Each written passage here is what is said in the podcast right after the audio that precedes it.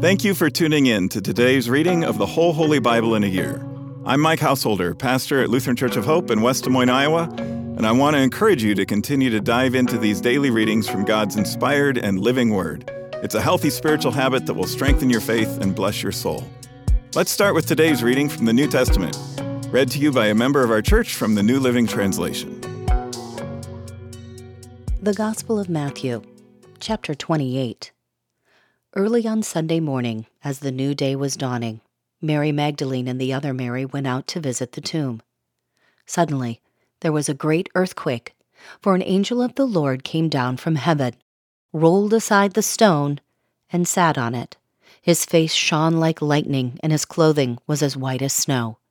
The guards shook with fear when they saw him, and they fell into a dead faint. Then the angel spoke to the women. Don't be afraid, he said. I know you are looking for Jesus who was crucified. He isn't here. He is risen from the dead, just as he said would happen. Come see where his body was lying. And now, go quickly and tell his disciples that he has risen from the dead, and he is going ahead of you to Galilee. You will see him there. Remember what I have told you. The women ran quickly from the tomb. They were very frightened, but also filled with great joy and they rushed to give the disciples the angel's message. And as they went, Jesus met them and greeted them, and they ran to him, grasped his feet, and worshipped him. Then Jesus said to them, Don't be afraid. Go tell my brothers to leave for Galilee, and they will see me there. As the women were on their way, some of the guards went into the city and told the leading priests what had happened. A meeting with the elders was called and they decided to give the soldiers a large bribe. They told the soldiers, You must say Jesus' disciples came during the night while you were sleeping, and they stole his body. If the governor hears about it, we'll stand up for you, so you won't get in trouble. So the guards accepted the bribe and said what they were told to say. Their story spread widely among the Jews, and they still tell it today. Then the eleven disciples left for Galilee going to the mountain where Jesus had told them to go. When they saw him, they worshipped him, but some of them doubted. Jesus came and told his disciples, I have given all authority in heaven and on earth. Therefore, go and make disciples of all nations, baptizing them in the name of the Father, and the Son, and the Holy Spirit. Teach these new disciples to obey all the commands I have given you and be sure of this I am with you always, even to the end of the age. That was our New Testament reading for today. To learn more and better understand these daily Bible readings, join us for worship at Hope on weekends, where we'll preach on the assigned readings from the previous week, and tune into my weekly podcast, Pastor Mike Drop Live, for a more in depth discussion of the passages from Scripture that we're reading. Our goal isn't just that you know what the Bible says, but that you'll learn to live it out in daily life. With that in mind, let's continue now with today's Old Testament reading. Exodus chapter 37. Next, Bezalel made an ark of acacia wood, a sacred chest 45 inches long, 27 inches wide, and 27 inches high. He overlaid it inside and outside with pure gold, and he ran a molding of gold all around it. He cast four gold rings and attached them to its four feet, two rings on each side. Then he made poles from acacia wood and overlaid them with gold. He inserted the poles into the rings at the side of the ark to carry it. Then he made the ark's cover, the place of atonement, from pure gold. It was forty five inches long and twenty seven inches wide.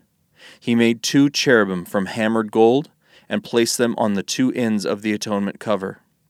He molded the cherubim on each end of the atonement cover, making it all of one piece of gold. The cherubim faced each other and looked down on the atonement cover.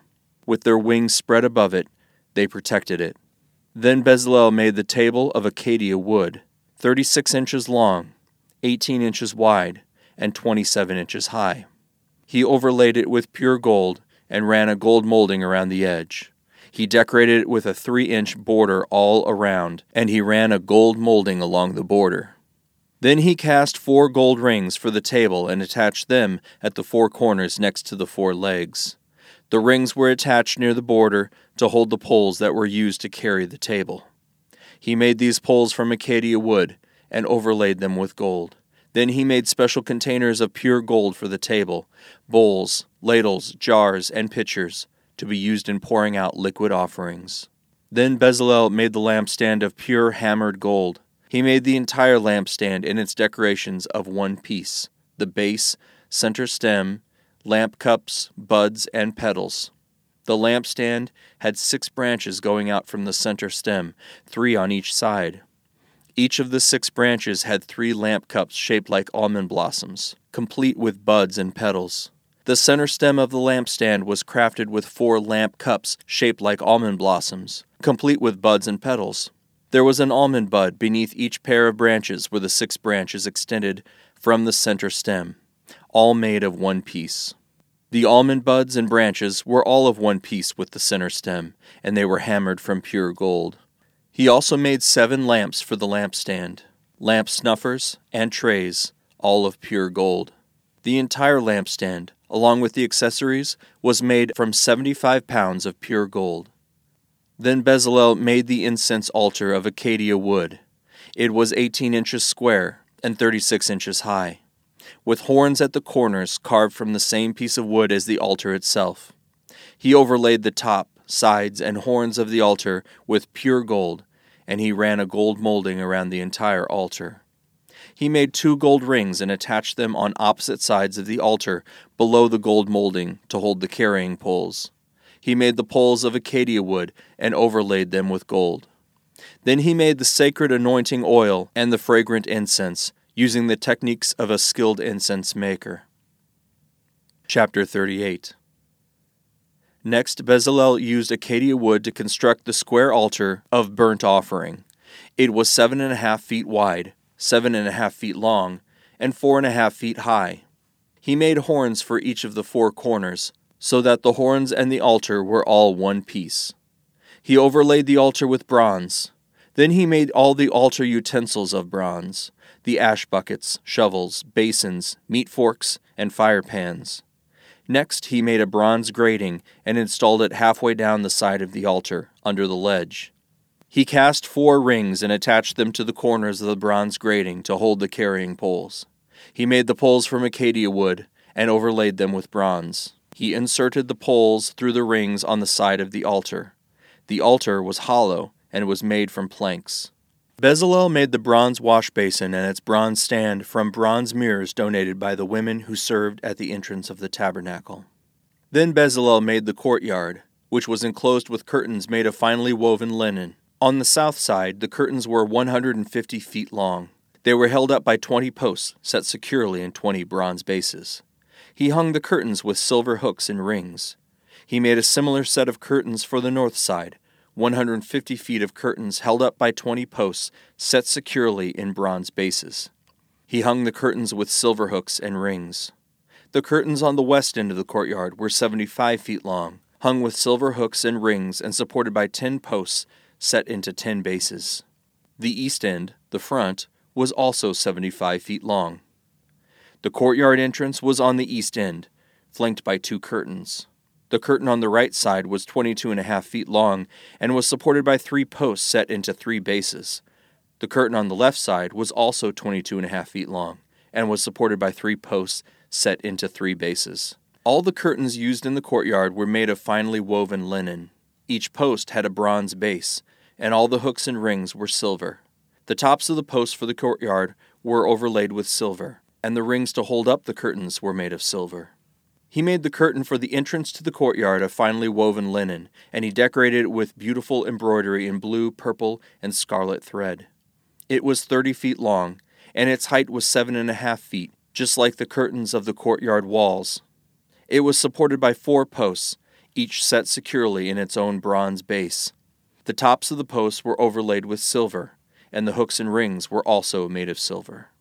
All the tent pegs used in the tabernacle and courtyard were made of bronze. This is an inventory of the materials used in building the tabernacle of the covenant. The Levites compiled the figures as Moses directed, and Ithamar, son of Aaron the priest, served as recorder. Bezalel, son of Uri, grandson of Hur, of the tribe Judah, made everything just as the Lord had commanded Moses. He was assisted by Oholiab, son of Ahisamach, of the tribe of Dan, a craftsman expert at engraving, designing, and embroidering with blue, purple, and scarlet thread on fine linen cloth. The people brought special offerings of gold totaling 2,193 pounds, as measured by the weight of the sanctuary shekel. This gold was used throughout the tabernacle. The whole community of Israel gave 7,545 pounds of silver, as measured by the weight of the sanctuary shekel. This silver came from the tax collected from each man registered in the census. The tax is one beka, which is half a shekel, based on the sanctuary shekel. The tax was collected from 603,550 men who had reached their 20th birthday.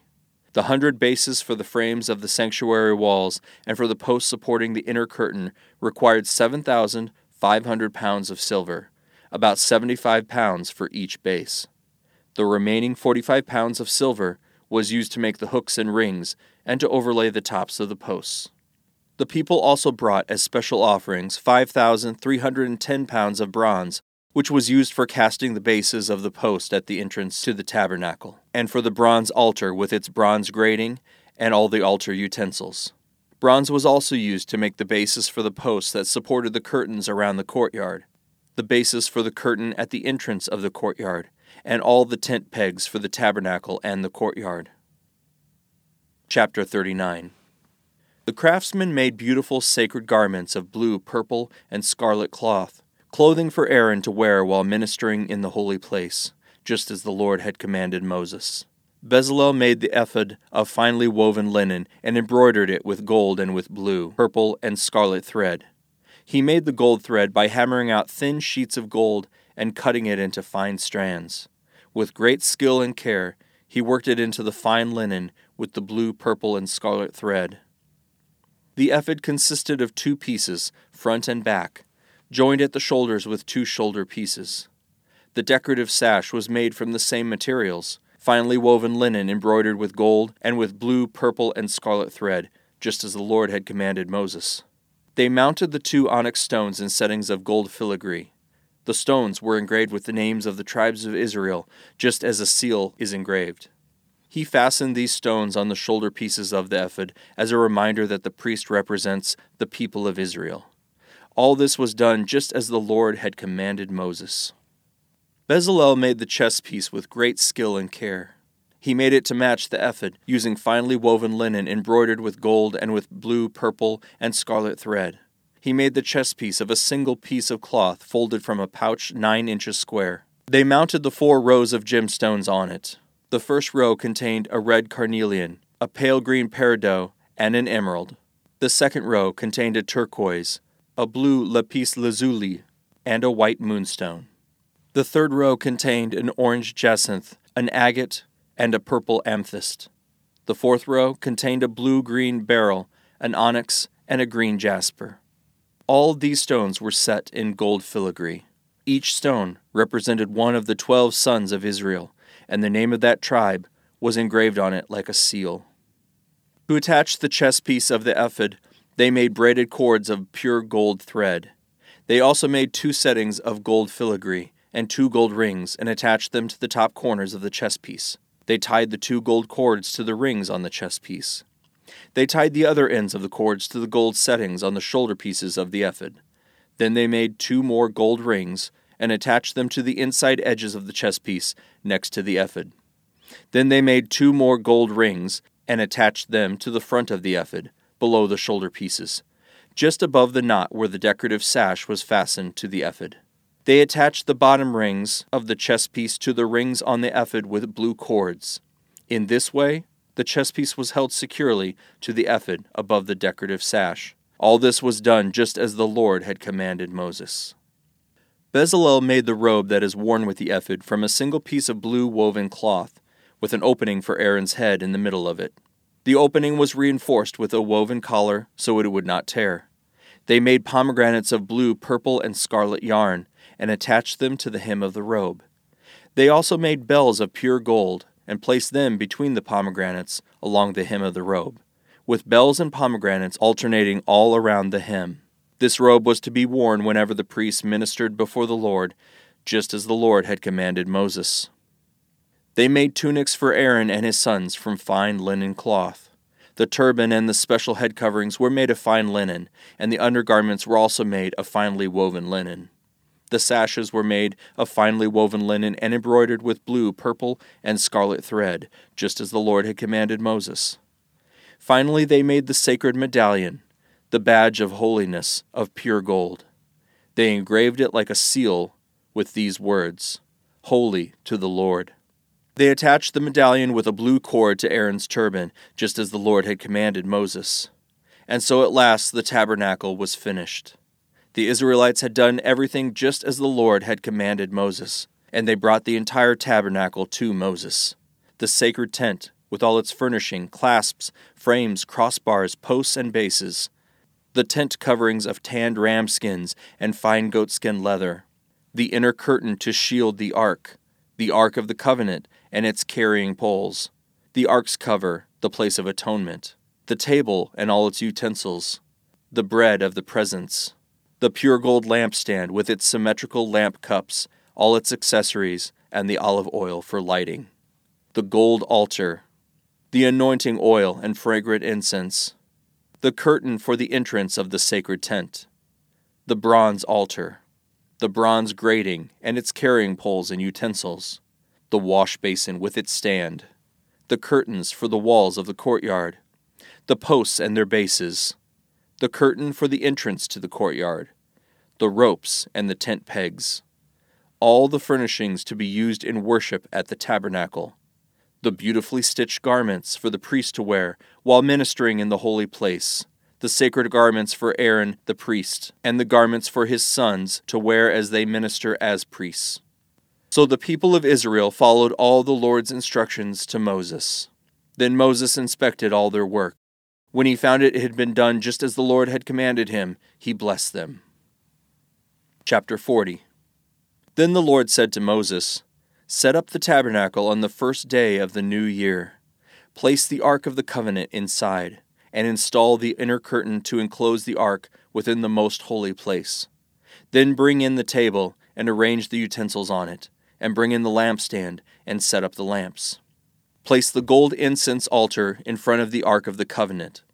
Then hang the curtain at the entrance of the tabernacle. Place the altar of burnt offering in front of the tabernacle entrance. Set the wash basin between the tabernacle and the altar, and fill it with water. Then set up the courtyard around the outside of the tent, and hang the curtain for the courtyard entrance. Take the anointing oil, and anoint the tabernacle and all its furnishings, to consecrate them and make them holy. Anoint the altar of burnt offering and its utensils to consecrate them.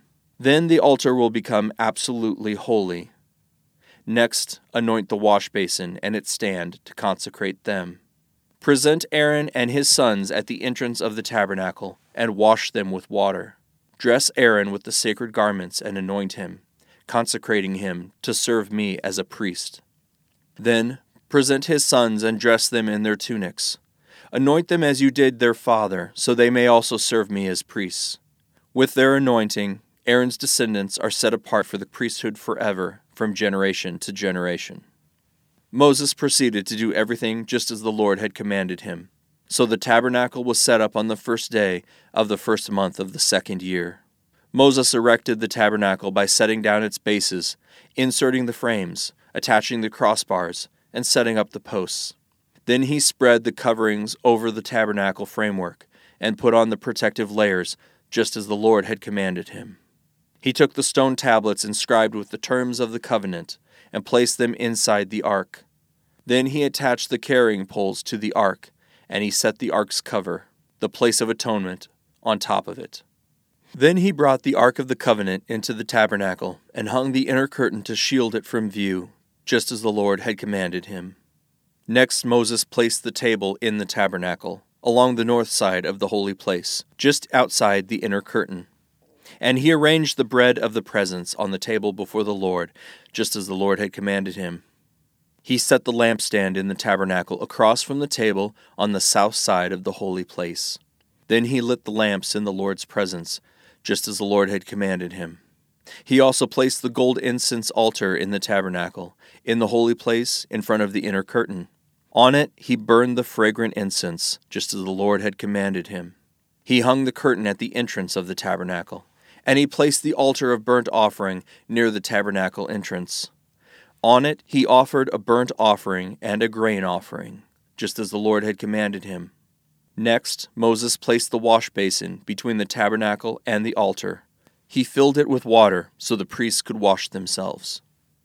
Moses and Aaron and Aaron's sons used water from it to wash their hands and feet. Whenever they approached the altar and entered the tabernacle, they washed themselves, just as the Lord had commanded Moses. Then he hung the curtains forming the courtyard around the tabernacle and the altar. And he set up the curtains at the entrance of the courtyard. So at last Moses finished the work. Then the cloud covered the tabernacle, and the glory of the Lord filled the tabernacle. Moses could no longer enter the tabernacle because the cloud had settled down over it, and the glory of the Lord filled the tabernacle. Now, whenever the cloud lifted from the tabernacle, the people of Israel would set out on their journey, following it. But if the cloud did not rise, they remained where they were until it lifted. The cloud of the Lord hovered over the tabernacle during the day, and at night fire glowed inside the cloud so the whole family of Israel could see it. This continued throughout all their journeys. That concludes today's readings. Thanks again for tuning in and taking this journey with us through the whole Holy Bible in a year. To more easily find this daily Bible reading podcast, hit the subscribe button. On behalf of all our Bible readers and the whole podcast crew here at Hope, I'm Mike Householder. Tune in again tomorrow, and I hope to see you at Hope for worship this weekend.